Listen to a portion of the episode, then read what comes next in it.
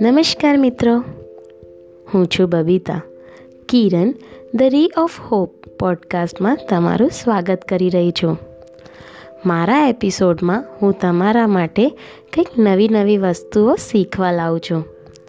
જો મારાથી કંઈ ભૂલ થઈ જાય, તો મને શણખો કરી શકો છો. તો ચલીએ, આજની વાત આપણે કરીએ. આજના એપિસોડમાં. મને બહુ ભાવતી મીઠાઈ પોતાના પેટમાં પધરાવવાની મારી આગ્રહભરી વિનંતીને સામેવાળો વ્યક્તિ ઠુકરાવી દે, એટલા માત્રથી હું એની સામે તલવાર લઈને ઊભી થઈ જાઉં?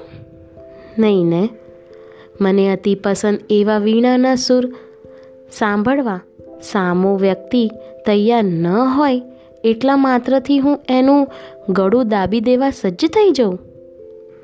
જો ના, તો મને ગમતા પ્રભુના વચનો સામેને ન ગમતા હોય.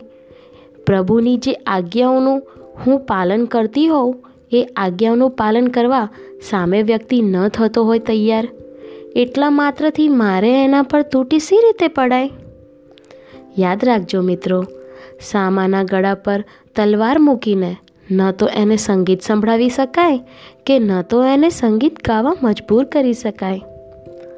બસ ધર્મ તત્વ તો આ સંગીત જેવું છે ને?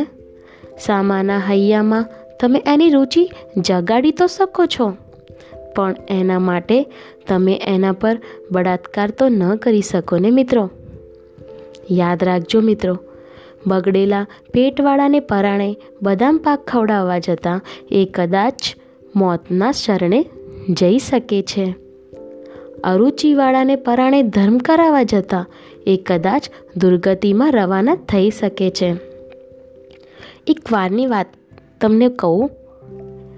સમ્રાટ અકબરે કવિ ગંગ પાસે જ્યારે પોતાના પ્રશસ્તિનો અતિ આગ્રહ રાખ્યો, ત્યારે કવિ ગંગ એટલું જ બોલ્યા, આસ કરો અકબર કી, જિસકો નહીં હરી વિશ્વાસ. અને આવું બોલવા બદલ અકબરે કવિ કંગને હાથીના પગ નીચે ચગદાવી નાખ્યા.